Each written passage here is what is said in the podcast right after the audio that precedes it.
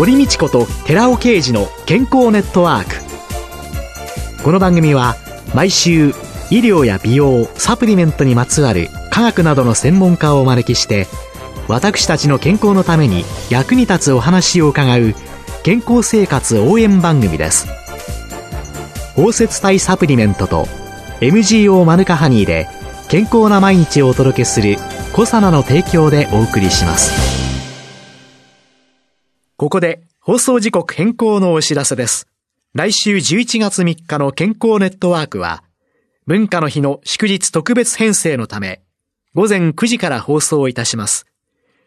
放送終了後ポッドキャストでもお聞きいただけます。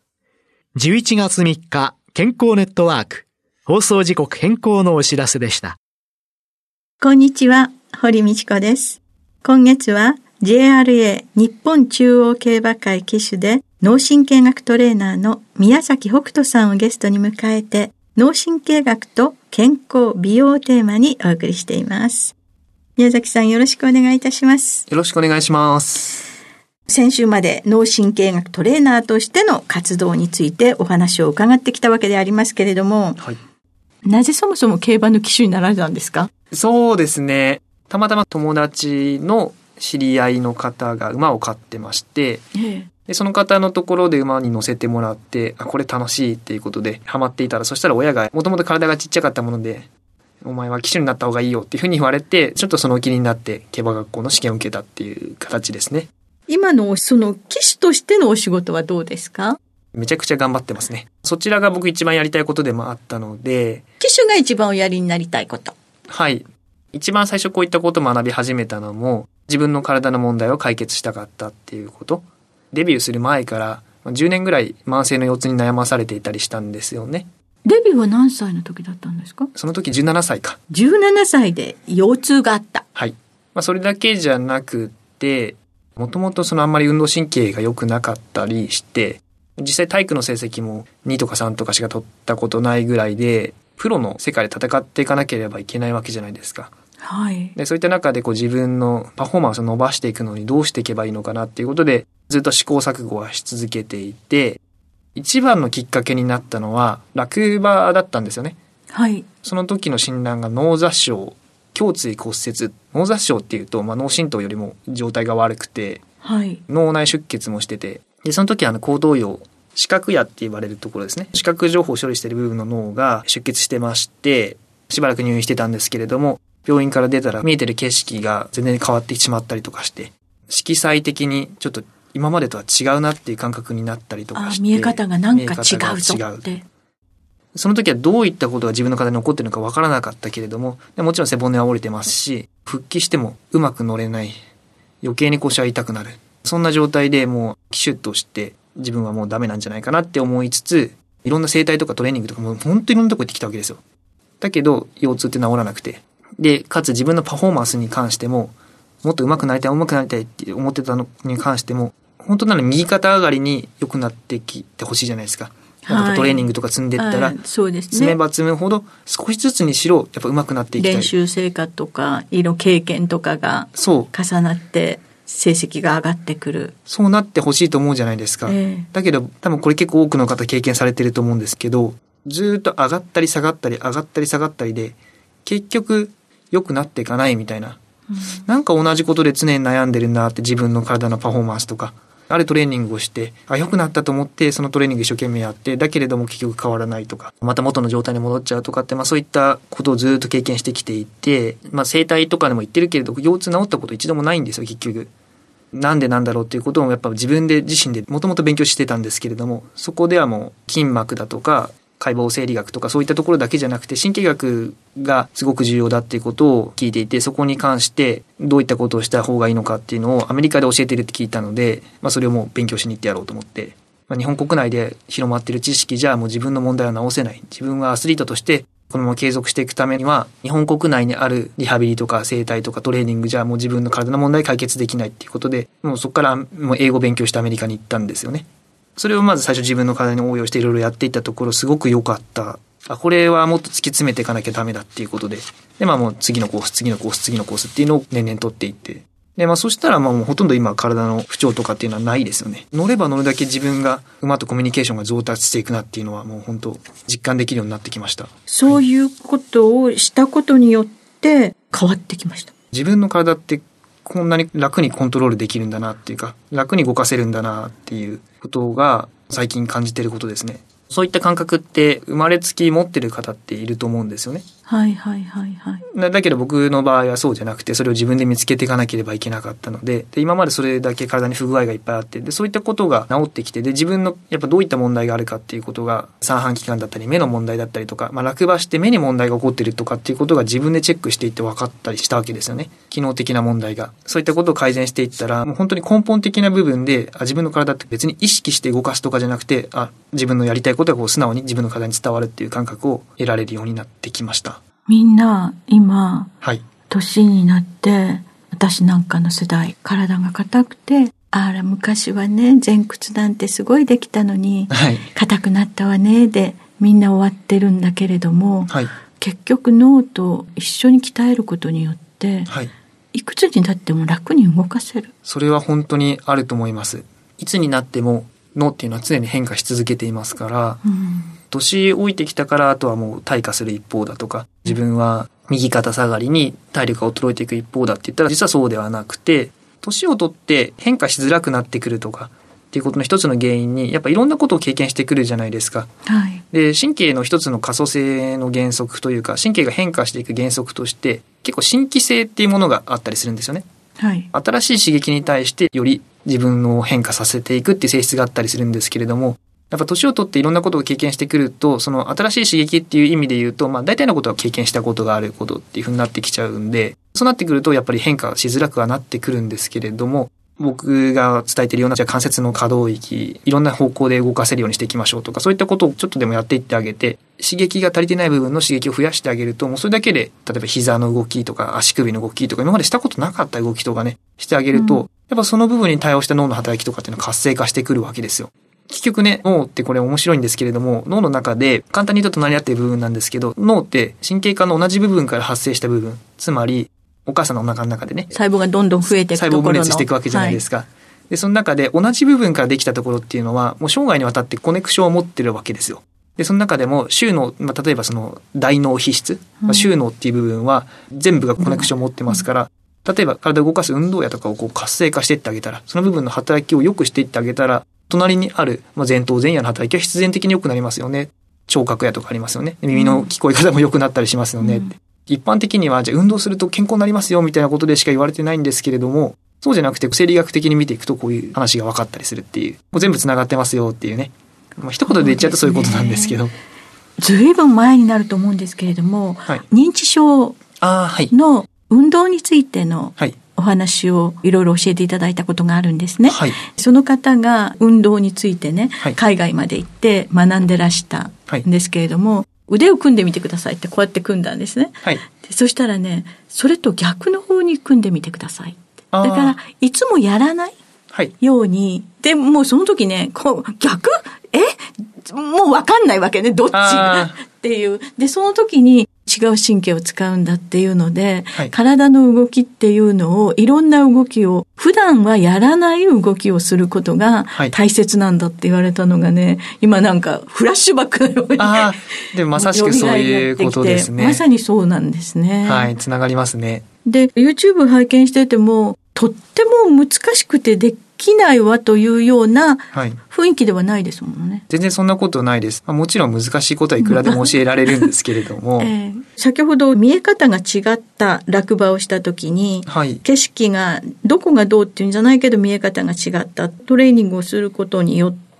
良くなりました？そうですね。レース中、どれだけのものが見えているかって、まあ、すごく重要じゃないですか。はい。いろんなことトレーニングをしていくに従って、まあ、実際にその自分の見えている範囲、視野は広がってきましたね。で、今後、宮崎さん自身はどのようにいろんなことをお勧めになっていく予定ですか？プロが本当に欲しがる知識とかを、やっぱ一般の方々にも、もちろんプロの方々にもこうお伝えしつつ、一般の方にも利益を享受してもらいたいというか、考えているので、まあそういった学校を作ってるんですね、オンラインで。地道にやりながら、まあいろんな活動をね、これからしていければいいなっていうふうには思っています。競馬の騎手の道を歩まれて、そして自分の決して運動、体育が苦手だったって おっしゃってえた、そういうのを克服するために、はい、自分のパフォーマンスを上げるために、いろいろなことを学ばれ、そして落馬という事故、はい、そこからまた復活される、そのための英語を学び、海外に行き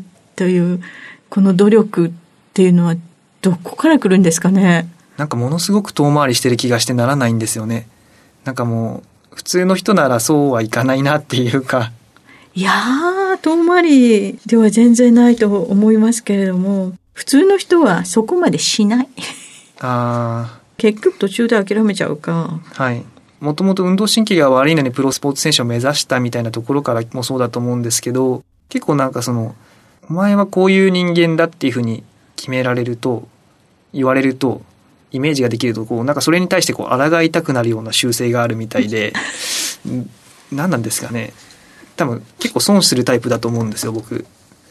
だ本来であればもうちょっとあの自分にあそっかそれはダメなら自分はこっち行こうとかってこう自分に合った方を行けばいいんだけれども例えば落馬して怪我して自分の体力が落ちてお前はもう騎手としてダメなんじゃないかってこう自分の声がするわけですねそうするとまあそれに対して抗いたくなっちゃう感じがしてこの野郎みたいな自分に対して言ってるんですけどね。いやそういう方本当少ないですよね。みんなどちらか選べって言われたら結局楽な方選びますもんね。はい、楽な方僕も選びたいです。でもそこで学ばれたことがまた多くの人にねこの人生100年時代の高齢者を救うんだっていうような そこが幸いですねなんか人の役に立ててるっていうせめて。いくきっとそれは神様から与えられたことなのかなというように思ったりもします。最後に11月以降に予定されているイベント、はい、あるいは重要なレースなんかがありましたら。そうですね。まあ特にそのこれはっていうことはないんですけれども。まあ、あの僕自身今その先ほども言ったみたいなオンラインスクールやってましてでそちらの最初のレベルの方は無料で開放してますので、はい、えですからまあそちら僕のサイトとかまあ YouTube とかから来られるのでそういったところで来ていただければまあまだまだ作成途中であるんですけれども結構もう今言ったみたいなことの、まあ、どこから始めればいいのかなとか、まあ、深いところを学べる、まあ、一般の方でも分かりやすい形で学べるところがあるんでぜひそちらの方チェックしてもらいたいなっていうのと、まあ、機種の方で言うと、僕自身ちょっと何とか楽しみにしてる馬がいまして、えー、そういった馬たちが次のレース走るのが多分今年の年末になってくるんじゃないかなっていうふうに思っています。なので、まあ、名前を挙げてしまうと、リッター・シュラクっていう、今度オープン入りした馬だったりとか、あと、ナイトブリーズっていう馬がいるんですけれども、まあ、その馬も今現在準オープンかなんですよね。で、結構上のクラスで活躍していってくれて、で、まあ、ちょっと今僕自身の高めたこのパフォーマンスで、えー、彼らの能力を引き出してあげればなっていうふうに考えているので、まあ、競馬ファンの方はそちらも見ていただきたいなというふうに思っています。はい。今月は4週にわたり JRA 日本中央競馬会騎手で脳神経学トレーナーの宮崎北斗さんをゲストに迎えて脳神経学と健康美容と題してお話を伺いました。宮崎さんどうもありがとうございました。ありがとうございました。続いて、寺尾刑事の研究者コラムのコーナーです。お話は、小佐奈社長で、神戸大学医学部客員教授の寺尾啓二さんです。こんにちは、寺尾啓二です。今週は先週に引き続き、難消化性アルファオリゴ糖の力、炭素脂肪酸酸性とミネラル吸収についてお話しさせていただきます。腸活にはエネルギー換算係数が2キロカロリーである難消化性オリゴ糖がおすすめだと述べました。アルファオリゴ糖はエネルギー換算係数が2キロカロリーの難消化性オリゴ糖のカテゴリーに含まれるのですが、腸内細菌層の変化、炭素脂肪酸の酸性量、ミネラル吸収に関して、このカテゴリーに含まれる他の難消化性オリゴ糖と難消化性アルファオリゴ糖を比較した検討はこれまでにありませんでした。そこで私の研究グループはラットを用いて、アルファオリゴ糖と乳化オリゴ糖の比較検討を行っています。ラットを餌の組成によって4群に分けます。一つ目が通常の無繊維食。無繊維とは食物繊維を含まないというものであります。二つ目、アルファオリゴ糖食、通常食のブドウ糖に置き換えて5.5%のアルファオリゴ糖を添加した群です。三つ目、乳化オリゴ糖食。通常食のブドウ糖に置き換えて5.5%の乳化オリゴ糖を添加した群です。四つ目、併用食。通常食のブドウ糖に置き換えて2.75%のアルファオリゴ糖と2.75%の乳化オリゴ糖を添加した群。それぞれの食事を与えながら4週間飼育し、盲腸内容物の重量と各種炭素脂肪酸量、そして pH について4群を比較検討しています。その結果、盲腸内容物重量、つまり糞便の量はアルファオリゴ糖食群で正常食群に比べて顕著に増加すると同時に盲腸内容物に対する炭素脂肪酸量も全有機酸量としてアルファオリゴ糖群が無繊維食群及び乳化オリゴ糖群に比較して最も増加すること、そして pH もアルファオリゴ糖群で最も低下することが明らかとなりました。難消化性オリゴ糖は発酵分解によって生じた炭素脂肪酸が腸管内の pH を低下させるために各種ミネラルの溶解性を高め、吸収効率を上昇させることが知られています。つまり、炭素脂肪酸酸性量と pH 低下によって、アルファオリゴ糖は乳化オリゴ糖よりもミネラル吸収の効果はさらに高くなる可能性が示唆されました。また、この私どものラットによる動物試験によって乳化オリゴ糖は善玉菌であるビフィズ菌増殖に有効でありましたが、乳酸菌増殖にそれほど影響はありませんでした。一方、アルファオリゴ糖は乳酸菌の増殖に有効であり、ビフィズ菌の増殖に関しても乳化オリゴ糖ほどではありませんでしたが、同様に増殖作用を示すこと。さらに乳化オリゴ糖と難消化性アルファオリゴ糖を併用すると乳酸菌とビフィズス菌の双方に対して高い増殖作用を示すことが明らかとなっていますお話は小佐野社長で神戸大学医学部客員教授の寺尾啓二さんでした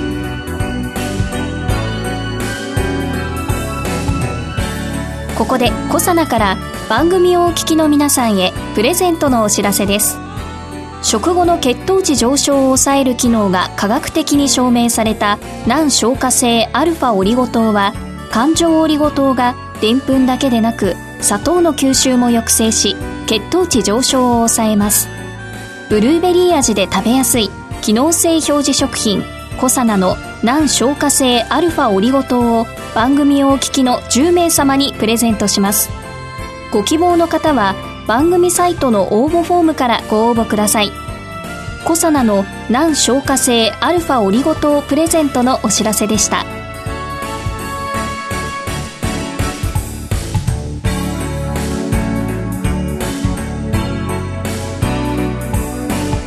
堀道子と寺尾啓二の健康ネットワーク。この番組は包摂体サプリメントと MGO マヌカハニーで健康な毎日をお届けするコサナの提供でお送りしました。